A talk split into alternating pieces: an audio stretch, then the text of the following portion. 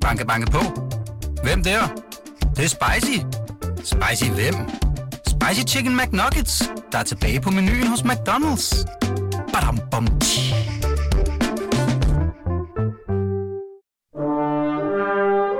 Du lytter til Radio 24 Den originale taleradio. Velkommen til Hitlers Æseløer med Jarl Kortua.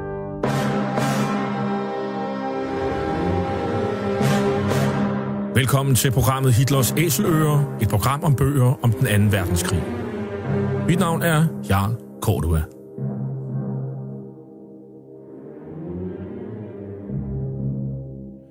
Den anden verdenskrig blev indledt den 1. september 1939 med det nazistiske Tysklands overfald på Polen. Der var tale om en racistisk erobringskrig, der kostede mellem 55 og 70 millioner mennesker livet, og hvor nazisterne systematisk myrdede jøder, romager, slaviske befolkningsgrupper, politiske modstandere og alle andre, der ikke passede ind i deres forestillinger om et ensartet folkefællesskab.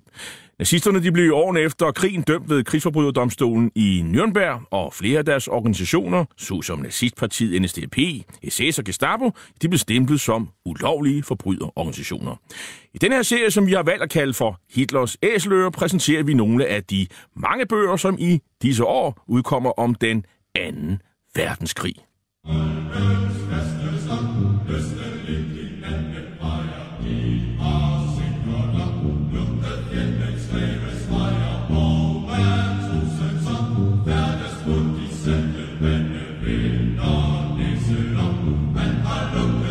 and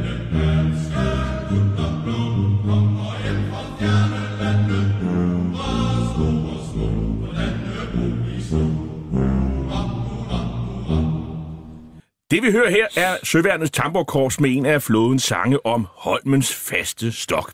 Altså flådestationen Holmen ved Københavns faste personel. Sangen den er oprindeligt skrevet under treårskrigen af en ansat ved Admiralitetet, det daværende marineministerium Adolf Rikke. Og musikken, ja, den er komponeret af ophavsmanden til velkendte sange som Den gang jeg drog afsted og højt fra træets grønne top. Han hed Emil Hornemann. Første vers, som vi hørte, lyder i den oprindelige udgave. Holmens faste stok, lyste lige hinanden præger, de har sikkert nok lugtet tyskens rævestreger. Og matrosen, som færdes på de salte vande, vender næsen om. Han har lugtet ligesådanne. Danske gutter blå kommer hjem fra fjerne lande. Hurra, store og små, for Dannebro vi slå. Hurra, hurra, hurra. I dagene op til den 29. august 1943, der havde chefen for Søværnet, viceadmiral Åge Helgesen Vedel, lugtet tyskens revestreger, og han fik givet sin faste stok af lojale og meget nationalsindede danske søofficerer et ret entydigt præg om, hvad der i givet fald skulle ske, når den tyske besættelsesmagt kom for at overtage den danske flåde. Og jeg skal derfor byde velkommen til dig, Søren Nørby. Du er Ph.D. i historie med mange udgivelser om det danske søværns historie bag dig. Til daglig så underviser du fremtidens officerer på Forsvarsakademiets Institut for Militær Historie og Krigsteori. Og så er du søværnets historiske konsulent. Velkommen til programmet, Søren. Tak.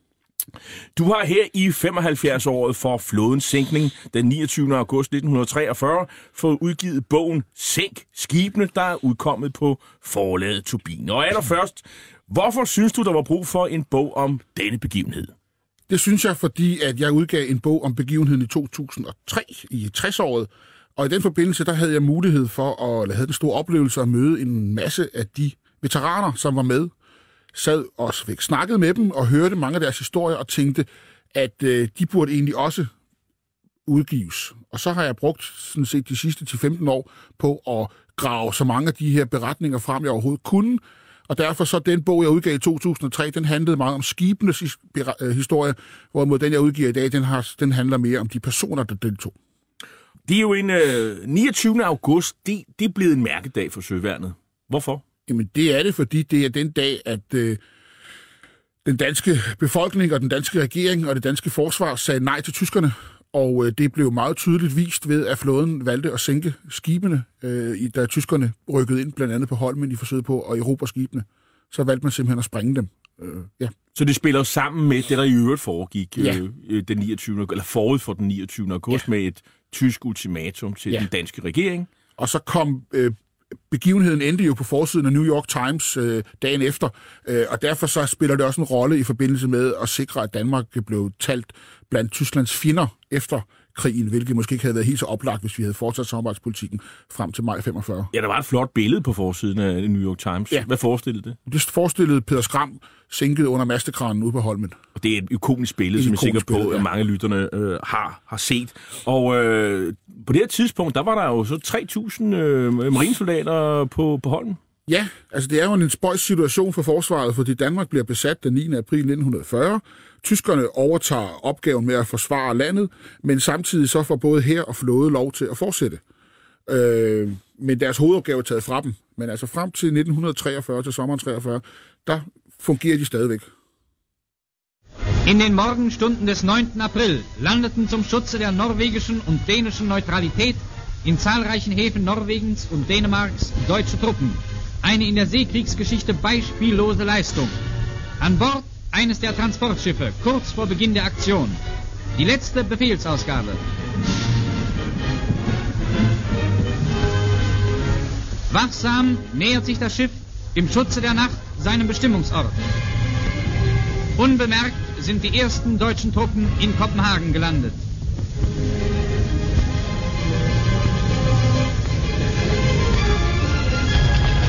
Waffen, Munition und Verpflegung werden ausgeladen.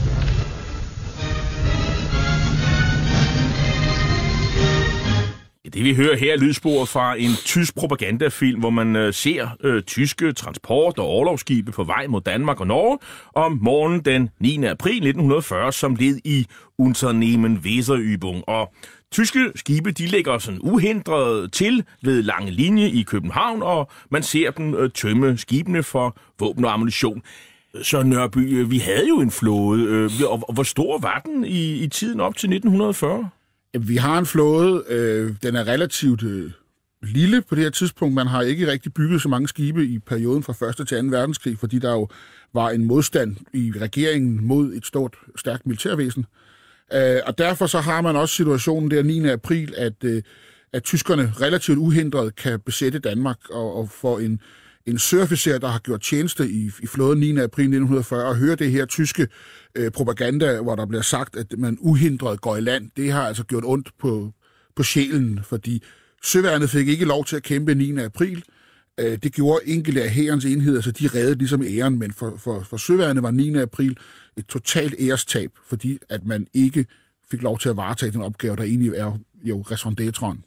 Men hvad var det for nogle opgaver, som øh, man løste indtil da? Jamen, øh, da 2. verdenskrig bryder ud, der bliver der udlagt miner i danske farvande, og det er flådens hovedopgave er at patruljere de her minefelter og sørge for, at der ikke er nogen, der kommer uforvarende til at sejle ind i dem. Og så var opgaven selvfølgelig, hvis Danmark blev angrebet, så skulle man smide fjenden ud af landet igen. Så man var det, der kaldte en sikringsstyrke. Ja, Øhm, Hvordan? hvordan, Danmark var jo neutral, og derfor så skulle man forsvare sin neutralitet. Men øh, hvordan, hvordan forholdt flåden sig til, til den tyske besættelse i, i, i morgentimer? Der, jeg tænker på, øh, der må vel have været en eller anden militær forholdsordre til de her øh, skibschefer rundt omkring? Ja, og det var meget, meget uhensigtsmæssigt, fordi forholdsordren var, at hvis Danmark blev angrebet, så skulle man ringe til Søvandskommandoen i København og få nye ordre. Ringe? Man skulle ringe til København. Hvad nu, hvis man var ude på, på søen? Så skulle man sejle ind til land, og så skulle man finde en telefon, og så skulle man ringe til København. Øh, man, man var bange for, at tyskerne aflyttede de danske radiosignaler, hvilket de sandsynligvis også gjorde. Men det gjorde altså, at man havde en, en, en, en så langsom kommandovej, at øh, da man får kontakt med København, der er tyskerne allerede gået i land, og der kommer beskeden tilbage, I skal ikke kæmpe, vi har overgivet os. Det lyder jo noget ineffektivt. Altså, jeg tænker på sådan Ja, noget det ko- var det ko- kodebøger og sådan noget. Var det ikke opfundet noget, man tænkte i? Og sådan noget? Jo, men man havde altså valgt en anden løsning. Problemet er lidt, at øh, flådens chef, øh, viceadmiral Rechnitzer, som han hed på det tidspunkt, han var overbevist om, at Danmark ikke ville blive angrebet, og derfor så havde han ikke fået taget det, som med et meget brugt begreb hedder rettidig omhu. Han havde altså ikke fået, fået indskærpet, hvordan man skulle gøre, hvis Danmark blev angrebet. Men det virker jo som om, at øh, og det synes jeg også, der er nogle eksempler på, når man læser bogen, at øh, jamen, det hele er overstået, inden at nogen har fået ringet til København. Jamen, det gik også hurtigt. Det tager lidt over to timer fra ty- tyskerne går over grænsen til, at øh, Danmark overgiver sig. Og der kan man ikke nå at reagere. Selvom der ikke skal have nogen tvivl om, at øh, søværnet sådan rent moralmæssigt var man klar til at kæmpe. Og det er der jo faktisk øh, et eksempel på, øh, at, at moral og kampviljen øh, var høj, høj. For eksempel skibschefen, han gjorde klar til kamp på artilleriskibet Peder Skram ved, ved Frederikshavn. Der kan jeg jo fortælle, min egen morfar, Andreas, han var med ombord som værnepligtig, og, øh, og de får jo sådan set at vide nu, de synes, det er klar. Ja. Men det, og, og det er ikke kun, det, altså, det er et eksempel, jeg har medtaget der. Det er, der er andre også, hvor de, de er klar, de gør ammunitionen klar, de er klar til at rykke ud, men får så besked på, det skal I ikke, vi har overgivet os. Det, det må jo være lidt af sådan en, en morals øh, ja. øh, som sige, puster for, det, for, det, for, for hele søofficerskurset. Det gjorde rigtig, rigtig ondt. Øh, Vi kalder det for en skammensdag. Ja, og det er også grunden til, at man øh, en måned efter har det, som, som jeg har valgt at kalde for et mytteri, hvor at øh, fire af flådens højeste officerer går op til ham her, admiral øh, rigtigt så, og meddeler ham, at han skal gå af, eller at han bør gå af, fordi søværnets officerer har mistet tilliden til ham. Et mytteri? Ja, det er ikke set mange gange i flådens historie. Men, øh, det er sådan noget det, bounty noget? Ja, ja, ja, det foregår så... William lidt, Bly? Ja, det her det foregår så lidt mere øh, pænt over en kop kaffe inde i Marineministeriet, men stadigvæk så er det altså lidt, lidt det samme. Man går op og siger til ham, vi anbefaler meget kraftigt, at du øh, lader dig pensionere. Og hvad sker der så? Jamen så... Øh, det siger han bare, det er okay, nu går eller hvad? Han havde faktisk tilbudt regeringen sin opsigelse allerede den 9. april, så han, var, han, han, han, han vælger så nu den her at, at insistere på at stoppe.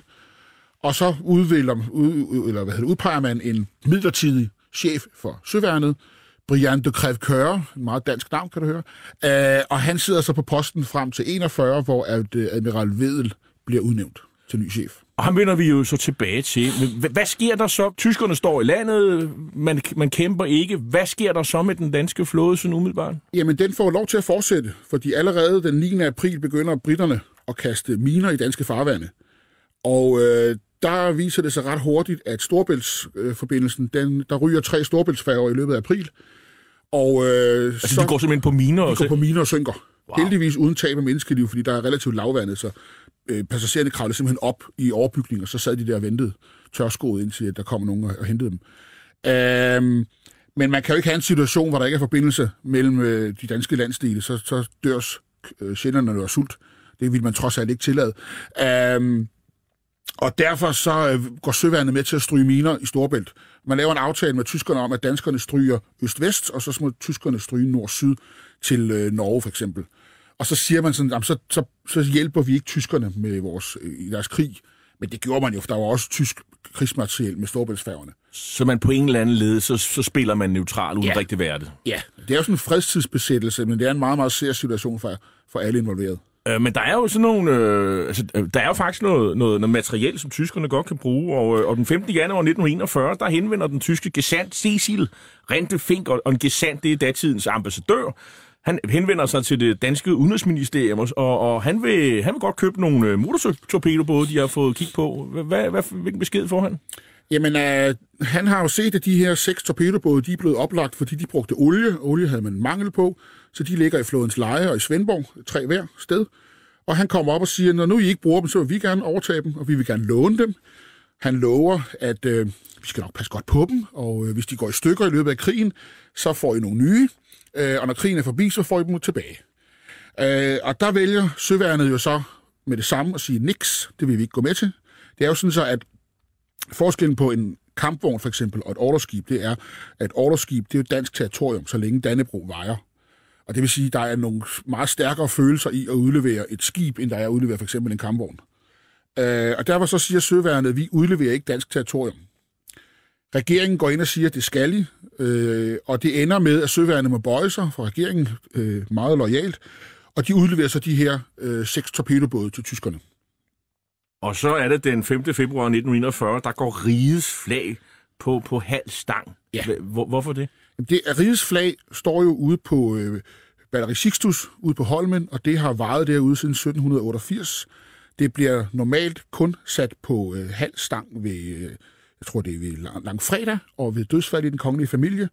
Men den 5. februar, da de her tre torpedobåde bliver slæbt fra Holmen, der ringer Christian den 10. over til vagten og meddeler, at han vil have rigets flag sat på halv, for at markere, at det her er altså et, et ærestab, som også øh, kongehuset er imod. Es tobt das wilde Meer. Oh, seht ihn an, oh, seht ihn an. Dort zeigt sich der Klabautermann. Doch wenn der letzte Mast aufbricht, wir fürchten uns nicht.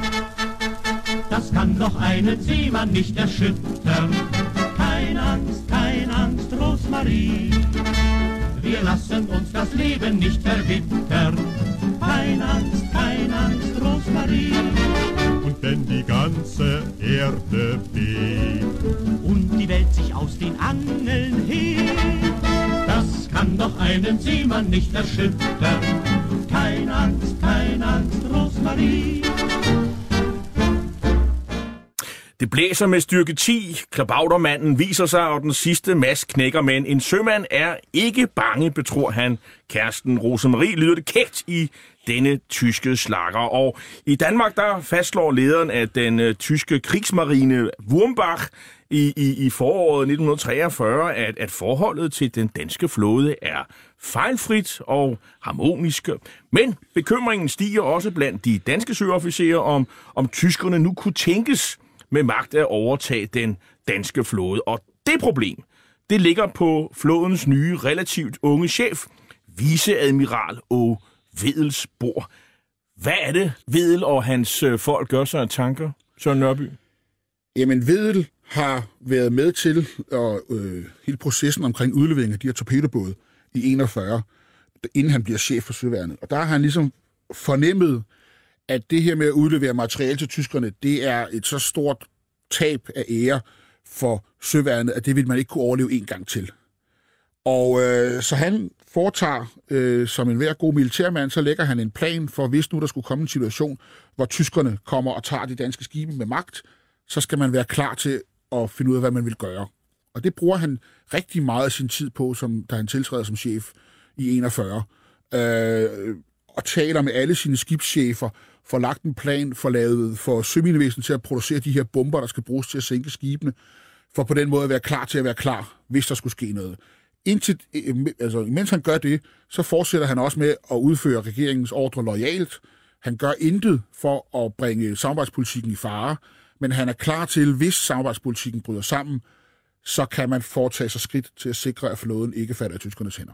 Og øh, hen ad den 28. august, øh, altså dagen inden begivenheden her, der begynder det at snærpe sig til, og, og der er han i samråd med, øh, med Søren Brorsen, der er Venstres øh, forsvarsminister, og, øh, og der, øh, der laver han det, man kunne kalde for en, en, en fræk genistreg. Øh. Ja, lad os, lad, os, lad os bare kalde den, den fræk. Øh, han får besked på af forsvarsministeren, at øh, hvis tyskerne angriber Holmen, eller rykker ind på Holmen, så må man ikke aktivt modgå dem.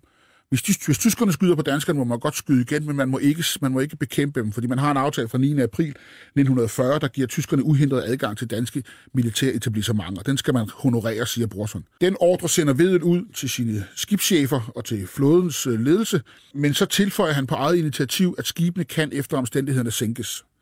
Og det, øh, er, det har han ikke politisk rygdækning til.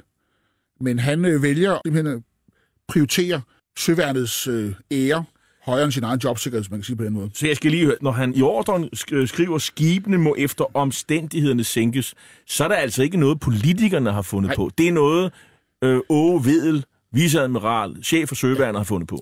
Brorson siger, at regeringens holdning er, at skibene skal overleveres til tyskerne ubeskadiget, hvis de kommer og tager dem. Og så siger Vedel, at sådan en ordre, den vil han ikke udsende.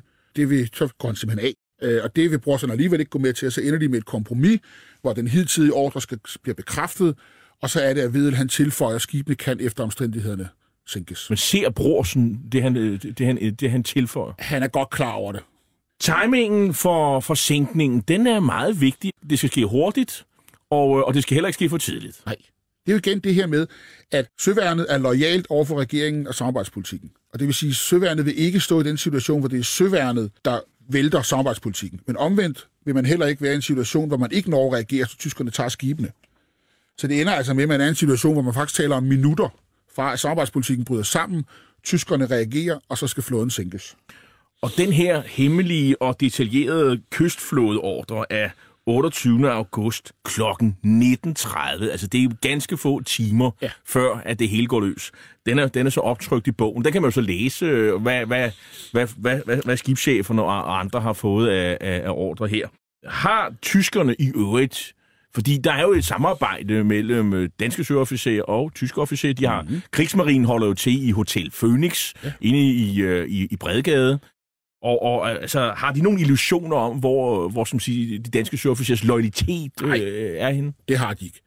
De ved godt, at øh, den, det danske sør, øh, søofficerskorps er øh, engelsk orienteret, øh, og det er jo et spøjst nok, fordi det er englænderne, der har tilføjet os den største, det største nederlag i flådens historie i 1807, men stadigvæk i 1800, eller 1943, der er man på de allierede side.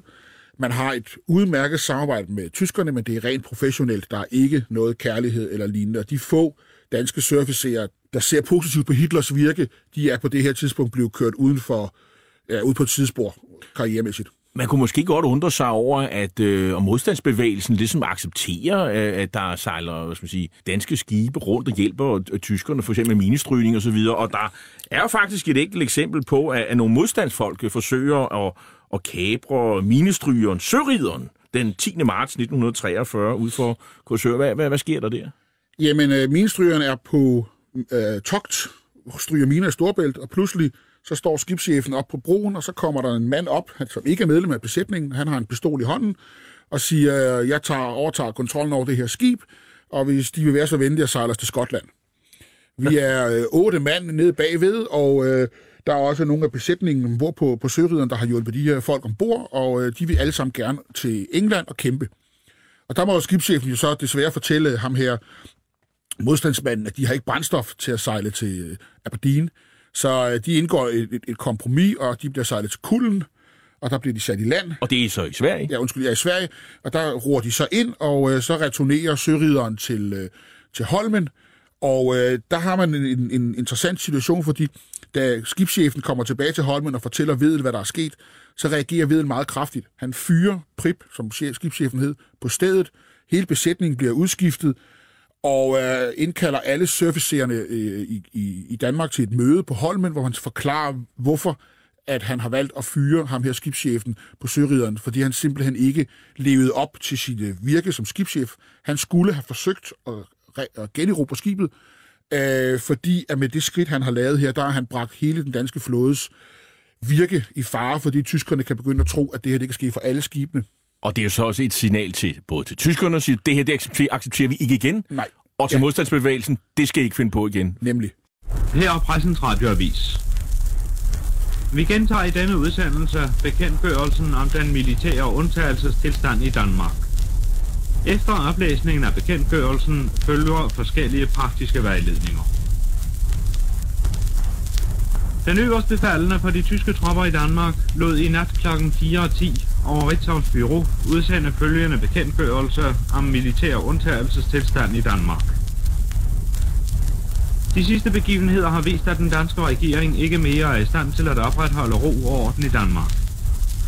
De er fjendtlige agenter fremkaldte uroligheder retter sig umiddelbart mod den tyske værnemagt. Jeg proklamerer derfor i henhold til artiklerne 42-56 i Haver landkrigsordningen den militære undtagelsestilstand i hele Danmark. Vi hører her Pressens Radioavis 1943, der beskriver, at der på tysk initiativ er sket noget ret afgørende, kan man sige, i det hedtidige dansk-tyske samarbejde, og allerede, det er sket allerede fra om morgenen klokken 4.10. Og ja, hvad er der sket, Søren Snørby? Der er sket det, at samarbejdspolitikken er brudt sammen. Regeringen er gået af. Tyskerne havde udsat dem for et, øh, et ultimatum, som regeringen ikke ville gå med til, nemlig at man skulle kunne øh, hvad hedder det, henrette øh, modstandsfolk uden rettergang, og det vil man simpelthen ikke gå med til. Så går regeringen af, og øh, det medfører så, at tyskerne overtager kontrollen over Danmark, og herunder også, at de forsøger at sætte sig i, i besiddelse af den danske flåde og den danske hærs materiel og personel. Hvad er situationen den 29. august meget tidligt om morgenen på Holmen, altså før øh, at der har vist sig nogle tyskere? Hvor mange skibe ligger der, og hvorfor ligger der så mange skibe i øen? Jamen, der ligger cirka 30 ud af flådens 50 skibe på Holmen. Det er jo ganske mange. Det er ganske mange, og de ligger der. Ubådene ligger der, og der ligger nogle øh, torpedobåde og nogle enkelt panserskib og lignende. Og det er jo altså, fordi de skibe ikke er i funktion. De har ikke været ude at stryge miner eller andet. De har været i gang med de øh, uddannelsesforløb, de har været i gang med i løbet af forsommeren er afsluttet, og så ligger de på Holmen. Og der er man klar over, at hvis samarbejdspolitikken bryder sammen, hvilket jo alt ser ud til, den vil, så kommer tyskerne. Og det er øh, ikke engang løgn, det er en mørk og en regnfuld øh, nat. Ligger, ligger mandskabet sådan bare, ligesom, er det bare en, en almindelig nat, eller er man klar over, at der sker noget? Man er klar over, at der sker noget. Man har fået besked på, at man ikke må øh, aktivt modgå, at tyskerne rykker ind. Men det betyder jo ikke, at man ikke passivt må modgå det. Så man har opsat det, der hedder spanske ryttere for at gøre det besværligt for biler at køre ind, og man har hævet broerne, og så har man øh, sat bomberne klar, og øh, besætningen laver det, de, de kalder et slange, det vil sige, de ligger på deres køjer, og de, de må gerne sove, men de er fuldt påklædte, øh, sådan så de er klar til meget, meget hurtigt at reagere, når der kommer signal. Og der var ikke nogen i, i flådens ledelse, der fik noget søvn den nat. Sondern ich wollte zur Wolga kommen. An einer bestimmten Stelle. An einer bestimmten Stadt. Zufälligerweise trägt sie den Namen von Stalin selber, aber denken Sie nur nicht, dass ich deswegen Du lytter til Hitlers Æseløer på Radio 24 Et program om bøger om 2. verdenskrig med Jarl Korva. Und wissen Sie, wir sind bescheiden. Wir haben ihn nämlich. Es sind noch ein paar ganz kleine Plätzchen noch da. Nun sagen die anderen, warum kämpfen Sie da nicht? Weil ich kein zweites Verdun machen will, sondern weil ich das lieber mit ganz kleinen Stoßtrupps mache. Die Zeit spielt dabei keine Rolle. Es kommt kein Schiff mehr die Wolga hoch. Das ist das Entscheidende. Og i dag der taler vi med Ph.D. i historie Søren Nørby, der er forfatter til bogen Sænk skibene, flådens sænkning den 29. august 1943, der er udkommet på forlaget Turbine her i efteråret 2018. Vi har gjort situationen klar. Øh, det danske søværn på Holmen er klar til at, at modtage tyskerne. Bomberne er klar. Øh, mandskabet er klart. Og så har tyskerne jo, nu også planlagt det, de kalder for Operation Safari. Og øh, hvad er tyskernes plan, Søren Nørby? Jamen, tyskernes plan er jo øh, med et, øh, et, et snuptag klokken 4 om morgenen og at angribe de danske kaserner og den danske flådes øh, øh, baser og skibe rundt omkring i Danmark. Problemet for tyskerne er jo, at de var på det her tidspunkt lidt presset på øh, blandt andet Østfronten og, og andre steder, så de har ikke særlig mange soldater i Danmark.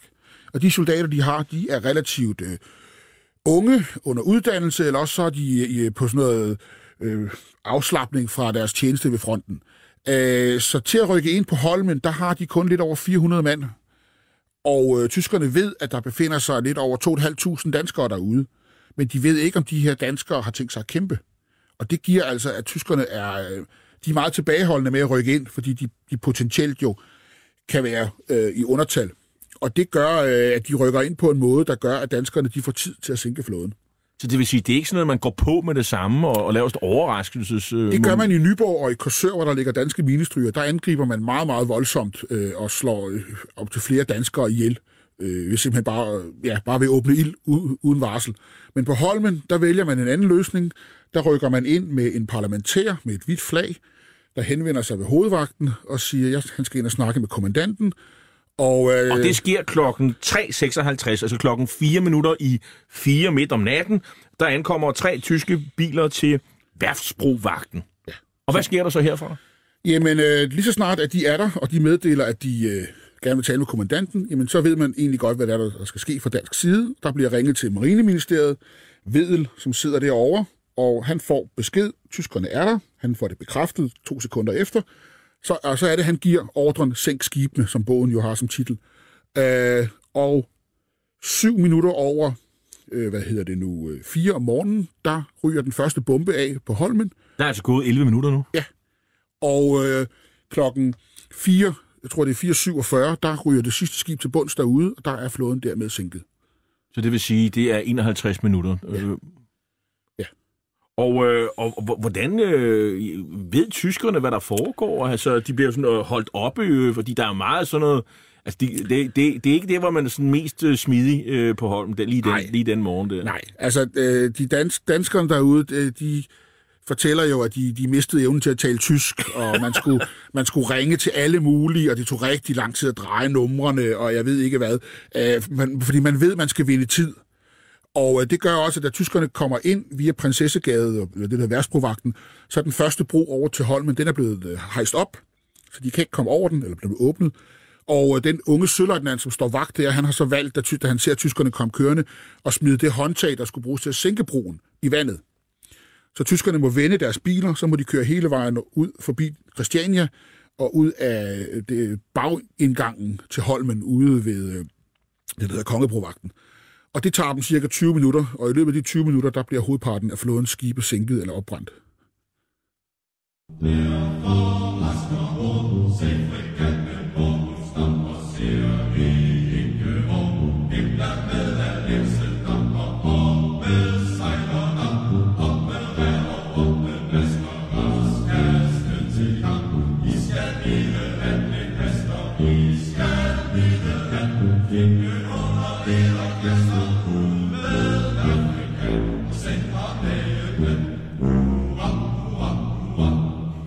Der kommer også et øh, signal fra bevogtningsskibet Valrossen. Altså, der morser man sådan ud i nattemørke klokken 4.07. Hvor, hvor ligger Valrossen i forhold til alle de andre skibe?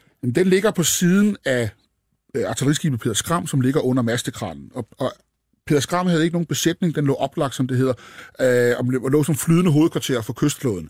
Og det er derfra, at man giver ordren til broen på Valrossen, nu skal I sende det her signal, der hed KNU, til flådens skibe, og det bliver så morset ud i nattemørket, og det er beskeden på, at man skal sænke skibet. Men der havde også et andet signal, der hed AEG, som stod for afgå, men en hurtig view ud over Københavns Havn kan se fra dansk side, at tyskerne har stillet kanoner op ned langs lange linje blandt andet, der gør, at man ville ikke kunne få flåden ud. Øh, Det ville simpelthen blive en kamp, og den ville man, altså det ville være ofre, besætninger og skibe i halsløs gerning. Så tyskerne havde sådan set regnet ud, at de kunne, de kunne finde på at stikke af, Ja. og så havde de taget deres forholdsordre. Ja. KNU, det betyder, betyder det noget? Nej. Nå. Men KNU, det var simpelthen øh, morsignalet om, at nu, nu kan I godt øh, stryge tændstikkerne. Ja. Hvad var, hvad var planen med, med bevogtningsskibene, øh, øh, Valrossen og, og Makrallen? Jamen, øh, de skulle jo så enten, hvis man havde sendt signalet AEG, så skulle de have sejlet til Sverige, hvor man jo, Sverige var neutral, og derovre, der havde man jo så kunne lade skibene oplægge frem til krigens slutning, og så kunne man få dem tilbage. Øh, og ellers, hvis signalet KNU blev sendt, så skulle øh, man tænde for den 2,5 kilos bombe, man havde liggende nede øh, i maskinrummet. Så var der et ur på den, der gjorde, at så havde man 10 minutter til at komme fra bord, og så sprang den, og så sank skibet. Og både Valrossen og Makrallen, de bliver sænket klokken ja. 24. Altså, og der er så gået 24 minutter siden den første tysker meldte sig ved porten. Og øh, først 20 minutter senere, det vil sige klokken 4.27, altså 31 minutter efter, ja, der ankommer tyskerne til chefen for flådestationen, og han kræver anlæg, skibe, våben og, og soldater. Hvilken besked får han der? Jamen, han får den besked, at der skal jo lige igen ringes rundt og have vindes lidt tid, men han får så besked på, at ja, tyskerne har hermed fået overdraget Holmen med alt materiel, og det øh, kan man roligt give, fordi man har kunne høre eksplosionerne de sidste 20 minutter, og man har kunne se øh, ilden fra nogle af skibene, der brænder, så man er godt klar over, at man har fået sænket det, man kan sænke.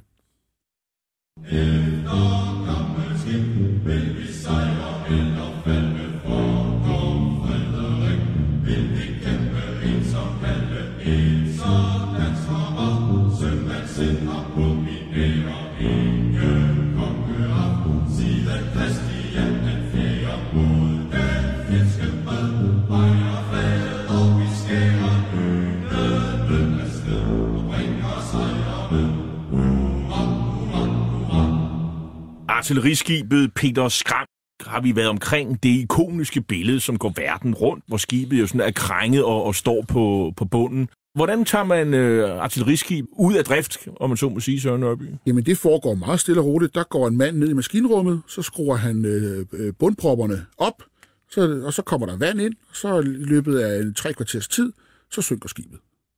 Men det kunne man jo bare hæve sådan et skib, kan man ikke? Det kunne man, men saltvand er ikke noget, som øh, skibsmaskineri eller interiør har godt af. Og øh, derfor så var for eksempel al maskineriet var ødelagt af saltvand, da man får den op øh, små tre måneder efter. Det er simpelthen ubrugeligt. Det er simpelthen ubrugeligt, ja. Men hvad var skroget? Det kunne man godt bruge. Tyskerne hiver også øh, Peder Skram ned til Kiel, hvor de øh, op, eller lægger det ude i, i fjorden, som, øh, øh, hvad hedder det nu, flagskib, altså med noget antiluftskyts ombord til at beskytte øh, byen. Og der, Sådan en slags ø, der er bare ankret ja, op, eller hvad? Ja. Og nogle af kanonerne tager de af og bruger over på vest, vestkysten til, øh, til kystbevogtning, øh, eller kystforsvar. Så øh, jo, de, noget af det kan de jo bruge. Det, der måske var noget mere interessante for, for tyskerne, det er jo hele undervandsdivision. Øh, det var jo dengang, vi havde et ubådsvæsen. Der har vi jo ikke, ikke mere. Øh, hvor, hvor mange ubåde havde vi? Ja, vi havde hele 12 undervandsbåde den dag. Det er jo ret mange. vel? Det er ret mange. Det er godt nok nogle små kystubåde, som det hedder. Øh, Det er ikke de her store oceangående, som tyskerne havde. Men der er ingen tvivl om, at hvis tyskerne havde taget de danske undervandsbåde, så havde de kunne bruge nogle af dem som uddannelsesbåde over i Østersøen. De tager blandt andet den 9. april 1940, tager de to norske undervandsbåde, som de efterfølgende bruger som uddannelsesbåde. De kunne have gjort det samme med de danske. Og der, der er også en meget effektiv måde at ødelægge ubåde på. Ja, det er, du, du dykker den øh, i flodens leje, og så lader du være med at lukke lurerne. Så kommer der saltvand ind, og saltvand det ødelægger, det rammer batterierne, så kommer der syre ud, og sammen med det hele, så ødelægger du alt ind i undervandsbåden. Fordi det er øh, elektrisk maskineri, man kører Ja. med. Så er der jo, øh, og der, der er jo specielt fire moderne øh, H-ubåde. Det kunne man kalde for juvelerne. Hvad, hvad er det for nogle ubåde, man kan bruge? Der? Jamen, det er nogle rigtig velbyggede danske kystubåde af H-klassen, som vi har bygget lige op til krigen, som er øh, efter internationale standarder rigtig, rigtig gode. Og øh, dem kunne tyskerne have fået rigtig stor glæde af øh, som uddannelsesbåde, hvis de havde snuppet dem. Men de bliver alle sammen ødelagt netop på den måde med, at man simpelthen dykker dem i flodens leje.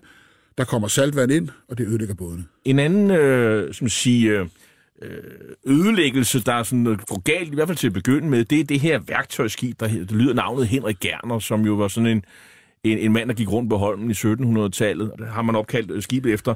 Og der eksploderede bomben ikke, og så måtte man bruge øh, nogle lidt anderledes øh, metoder, kunne man sige, til at få ødelagt det skib. Altså ødelæggelsen af værkstedsskibet Henrik Gerner, det, det er en af mine favorithistorier fra flådens sænkning. Fordi jeg havde øh, fornøjelsen af at møde øh, Stærmose, som han hed, en af de her løjtnanter. I, I 2003, der var han 97 og stadig still going strong, som det vist hedder. Øh, men det er sådan så, at det her skib, øh, der er to unge løjtnanter, der får besked på at sænke det. Øh, de løber ombord, øh, finder bomben, øh, sætter den i gang. Den har sådan det her 10 minutters ur. Så kravler de øh, tilbage på land, og så står de og venter. Efter 10 minutter, efter, efter et kvarter, er bomben ikke øh, gået af. Så vælger de at gå ombord igen. Relativt dumdristigt går de ned i maskinrummet, går hen til bomben, kan se uret er løbet ud, men bomben er ikke gået af. Nå, men de har fået besked på at smadre det her skib. Så de øh, går op i messen, og der finder de en, øh, sådan en, en, hvad hedder det nu, en masse petroleum i sådan nogle dunke, og det hælder de ud over messen, og øh, så smider de en tændstik. Puff. Og øh, der har de jo måske nok ikke helt tænkt igennem, hvor eksplosivt øh, petroleum har det med at brænde, fordi øh, Stermoses, da han kommer ud af messen, der er han simpelthen i flammer, fordi at, øh, jamen, det har bare sagt, wow, i det her rum, ikke? Men heldigvis så er han, hans kollega Edvars, han står klar med en pøs med vand og får slukket ilden i ham. Og da jeg mødte øh, Stærmose i 2003, der havde han da fået hårde øjenbryn igen, men det var efterhånden, eller efter sine væk den aften. Og det der værktøjsskib, det brænder i... i Over 24 timer, ja. Og det kan vel ses over hele København. Over hele København, ja. Der er også enkelte billeder af, hvor du simpelthen kan se, hvordan det, det ligger og futter af derude. Det ender med at synke på grund af varmen. Alligevel så er der faktisk to skibe, der forsøger at stikke af fra, fra Holmen. Det er Salen og, og Nordkaber, men de kommer ikke så langt. Nej, de kommer ikke så langt. Det er to torpedobåde. De ligger helt nede ved Dokøen, der hvor der er opera i dag, og øh, sejler ud, ud i flodens leje, men kan godt se, at øh, der er tyske projektører, der lyser øh, ude i havnemundingen, og der er tyske kanoner, og øh, de øh, vælger simpelthen at sige, at vi, kan, vi, vi kommer til at skulle kæmpe os vej ud. Og med de her to gamle torpedobåde, der er bygget i 1918, at det er jo ikke kampafgørende, om, tyskerne får, for, altså om de falder i tyskernes hænder eller ej, og vi vil ikke ofre besætningen i en håbløs kamp, der ikke har nogen betydning. Så de sejler tilbage, lægger til på Dokøen, tænder for bomberne, og begge både bliver ødelagt. Hvordan kan man så sige, øh, at det gik med, med, med sænkningen? Altså, var det alle skibe, der blev sænket, eller fik tyskerne fat på et par stykker? Altså, tyskerne vælger efterfølgende, eller det, lykkes dem efterfølgende at istandsætte eller øh, tage 13 ud af flådens skibe.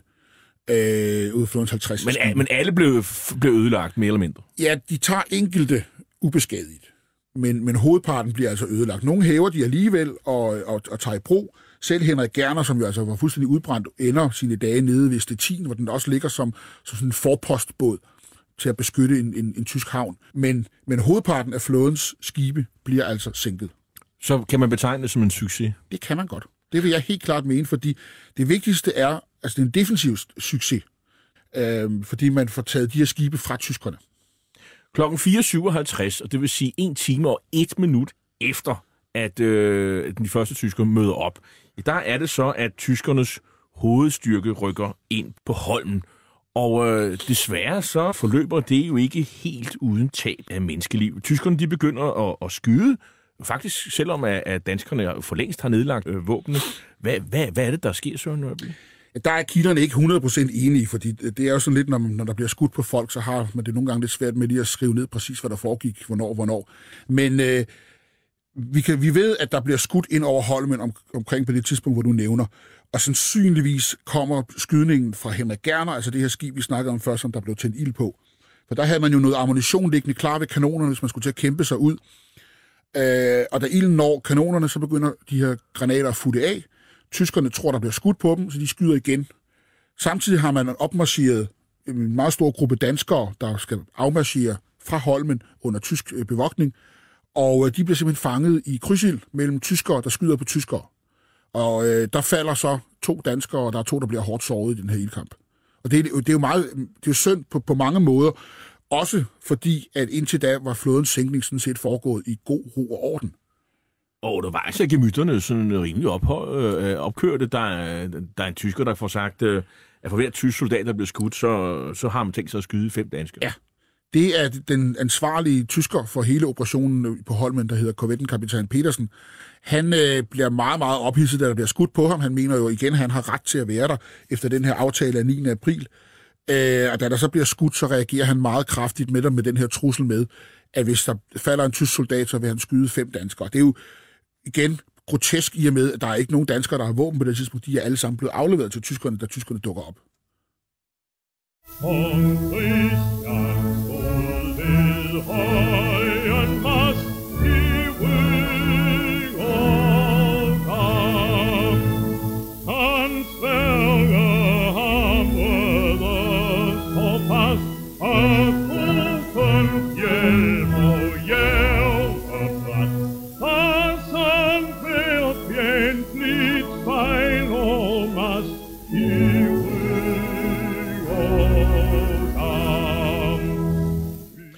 Ja, kong Christian stod ved højen mast i røg og damp, som det lød her fra, fra Gita Nørbys far, der, der sang.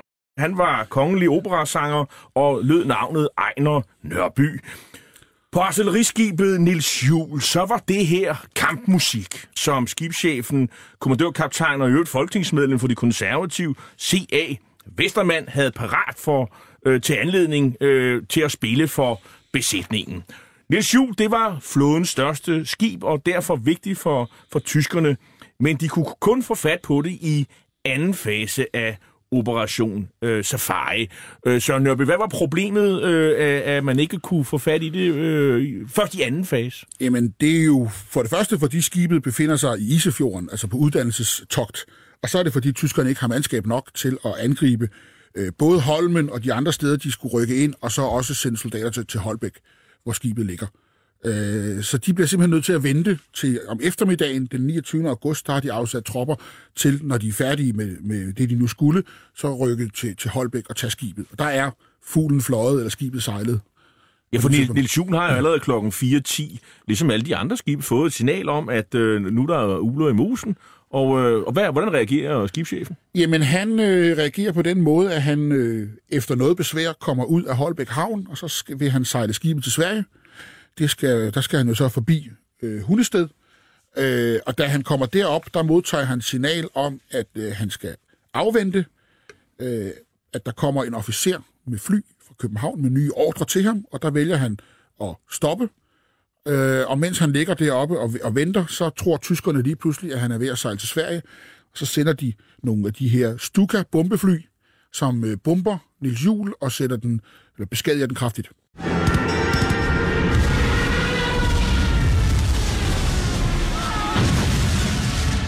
Ja, det er jo en styrtbomber JU-87 Stuka, der angriber skibe med, med bomber, og, og Lydsø-scenen er jo altså ikke fra Isefjorden, den er fra spillefilmen Enemy at the, at the Gates. Øh, men hvad, hvad, hvad gør Vestermand der klokken 5 minutter i 9, når han bliver angrebet med, med Stukas? det er igen en sportssituation, der viser noget om den her småskizofrene situation, danskerne befinder sig i. For der er ikke krig mellem Danmark og Tyskland. Og det vil sige, at Vestermann han opfatter sin ordre som, at han er ikke i krig med tyskerne, så han må, må ikke skyde på dem.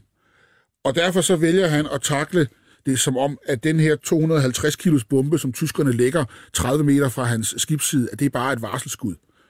Og øh, det må man jo nok øh, sige er forholdsvis naivt, fordi der er, i de tyske kilder er der intet, der tyder på, at det der det var et varselsskud.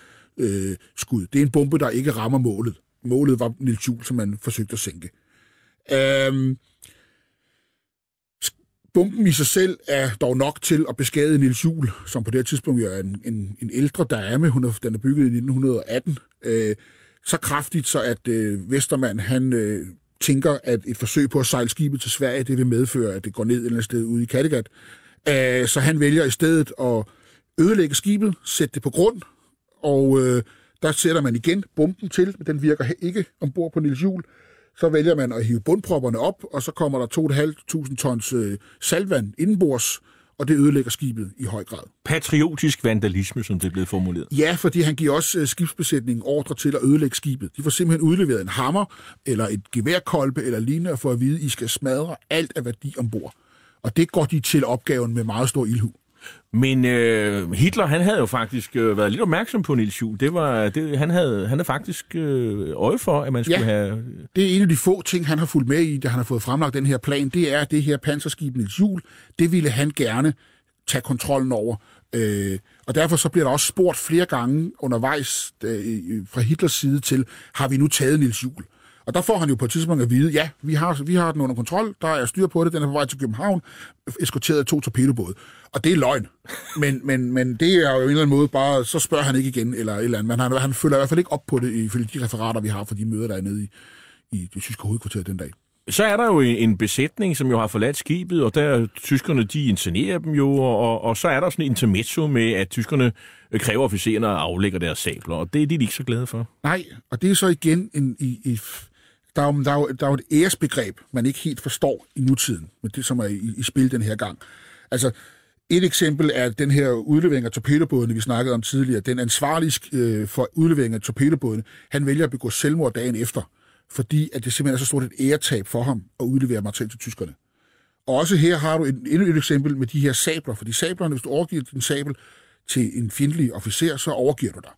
Men, og- men det gør man ikke i den her situation, fordi Danmark er ikke i krig med Tyskland. Derfor kan de ikke kræve sablerne. Og det virker måske lidt fjollet i dag at se så meget øh, værdi i en sabel, men der var altså et an, helt andet æresbegreb i 1943. Så derfor så siger man til tyskerne, vi vil godt give jer skibet, men I får ikke vores sabler. Og det ender øh, tyskerne klogeligt måske øh, til, med at acceptere. den tyske officer, der kommer til Niels Juhl, han har ikke tænkt sig at lave ballade. Han, skal, han, han, han er godt klar over, at han giver også danskerne lov til selv at stå for at hale Dannebro ned. Det gør tyskerne ikke. Han skal bare have løst den her situation på en stille og rolig måde, uden ballade. Så får danskerne lov til at lave de her symbolting, uden problemer fra tyskernes side. På et tidspunkt, der, der får tyskerne jo også sagt, at hvis man øh, laver vandalisme mod, mod danske skibe, jamen så er der dødstraf. Men, Ja. men det kommer noget sent jo. Det kommer noget sent. Det kommer jo først, da de er kommet ombord på skibene, og Niels Juhl er blevet smadret. Og Så der er ingen repressalier. der er ingen repressalier. Hvordan gik det jo så med de øvrige skibe, der er rundt omkring? Øh, fordi øh, der var 30 ud af 50 på Holmen, og, og vi har lige hørt om Nils Juhl, og så er der nogle andre skibe rundt omkring. Øh, går de til Sverige alle sammen, eller hvad? de, f- mange af dem forsøger, altså dem, der, har, der, der får muligheden for at forsøge noget til Sverige, gør det. I Korsør og Nyborg ligger der nogle minestryger, som bliver angrebet meget hårdhændet der om morgenen, og de når selvfølgelig ingen vegne. Så er der nogle skoleskibe, nogle inspektionsskibe nede ved Svendborg, som prøver at sejle til Sverige. Det er mislykket, og der bliver det ene sænket af egen besætning, og det andet bliver taget af tyskerne. Og så har du nogle små ministryger, der ligger øh, rundt omkring, som, hvor øh, tre af dem når til Sverige, og en enkelt gammel torpedobåd, der ligger i Øresund, når også lige at sejle over på den anden side af, af sundet og lægge til derovre. Og kender af, danske løsbil fra 50'erne og 60'erne har sikkert hørt om øh, Alarm i Østersøen om, og Sorte Sara med Ebbe Langberg i, i rollen som skibschefen. Ja. Øh, det, det, er jo en, det er jo en rigtig historie. Det er en rigtig historie om en lille minestryger, der øh, lykkes at slippe, kamufleret som en øh, slæbebåd. De har tjeret skibet sort, fjernet masten og dækket kanonen til, og så sejler de fra Skidskør til Sverige. Og hvor, hvor mange slipper afsted til Sverige? Ja. Jamen, øh, en torpedobåd, tre øh, minestryger og ni kutter. Det er da meget pænt. Ja, jo. Der er så nogen, der ikke slipper afsted, og det er jo så øh, hvidbjørnen. Og der er sådan en særlig intermezzo med, at, øh, at man jo selv har sænket skibet. Så er der sådan et intermezzo igen med, med forskellige flag, øh, der kommer op og ned. Øh, hvad, hvad der sker, Søren Nørby? Jamen, tyskerne er kommet ombord på Hvidbjørnen ude i Storebælt og har taget kontrollen med det.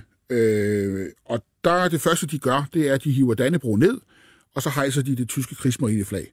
For at symbolisere igen, nu er det her tysk område, det er det tysk skib. Det lykkes danskerne at få sat sprængbomben til, den detonerer, skibet begynder at synke, den danske besætning er hoppet i vandet og ligger og svømmer rundt. Øhm, tyskerne er gået i en redningsbåd og på vej tilbage til deres, det skib, de kom derud med. Øhm, så er der tre kadetter i vandet, der beslutter sig for, at det her skib, selvom det er ved at synke, så skal det altså ikke gå ned med det tyske krigsmarineflag i vejene. Så de svømmer tilbage, kravler ombord, hiver krigsmarineflaget ned, og på det tidspunkt er tyskerne begyndt at skyde efter dem, fordi de vil gerne have, at flaget bliver, bliver ved med at veje.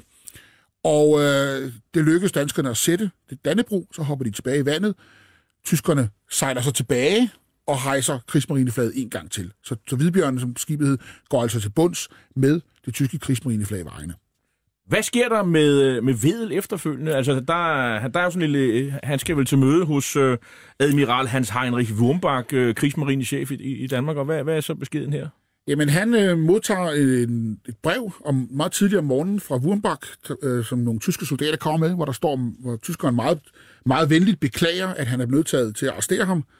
Så bliver Vedel bragt over på Hotel Phoenix, og øh, der er det interessante jo, at øh, Vedel, han har jo han har gået ud for sine ordre. Han har ikke haft politisk rygdækning til det her med, at flådens skibe kunne sænkes, så han er sådan lidt, lidt i farzonen. Men Wurmbach vælger at give ham hånden og sige, øh, godmorgen, herre admiral, vi har begge to gjort vores pligt i dag. Jeg har min pligt var at forsøge at tage dine skibe, din pligt var at forhindre det. Hvad er de, sådan, de længerevarende konsekvenser? Altså, militærpersonel bliver interneret, øh, og, øh, og der er, jo, der er jo en vigtig konsekvens af det her. Det er, at de militære forholdsordre, de, de er jo så i fremtiden mere klare, kan man sige, efter krigen. Ja, altså i 1952 får forsvaret jo den her forholdsordre af 1952, øh, som jo er op, opgøret med 9. april. Der står simpelthen i den, at hvis Danmark bliver angrebet, så, så skal man som udgangspunkt bekæmpe angrebet. Man skal ikke ringe til København og bede om nye ordre. Og hele den her operation med sænkeskibene er også det, der gør, at vi bliver anerkendt som, som allierede. Det er med til det. Det er med til det, ja. Tusind tak skal du have, Søren Nørby. Du er marinehistoriker og til daglig underviser på Forsvarsakademiets Institut for Militærhistorie og Krigsteori og forfatter til bogen Sænk skibene, der handler om flådens sænkning 29. august 1943. Hitlers æsler er slut for i dag. I teknikken sad Jens Marot, og jeg hedder Jarl Cordua, og jeg værter til retlægger programmet. Du kan genhøre dette program og de andre programmer i serien som podcast via radio247.dk. Det kom aldrig til slagudvekslinger mellem den danske flåde og den tyske krigsmarine, men søværnet redde æren ved at sørge for, at den i det mindste ikke for langt størstepartens del ikke faldt i nazisternes hænder. Og det kan vi især takke viceadmiral Åge Henningsen Vedel for. Det er dog ikke en død, der siden har ansporet til, at man har komponeret hyldestsange. Så i stedet slutter vi med en sang om en af flådens andre og ældre helte, nemlig Ivar Wittfeldt, som i et slag mod svenskerne den 4. oktober 1710 i Køge Bugt, sammen med sit mandskab på skibet Dannebro, gik i døden for, at resten af den danske flåde kunne slippe væk. Hermed Søværnets Tamborkorps. Tak for i dag. Der stod sig et slag ud i Køge Bugt, i 17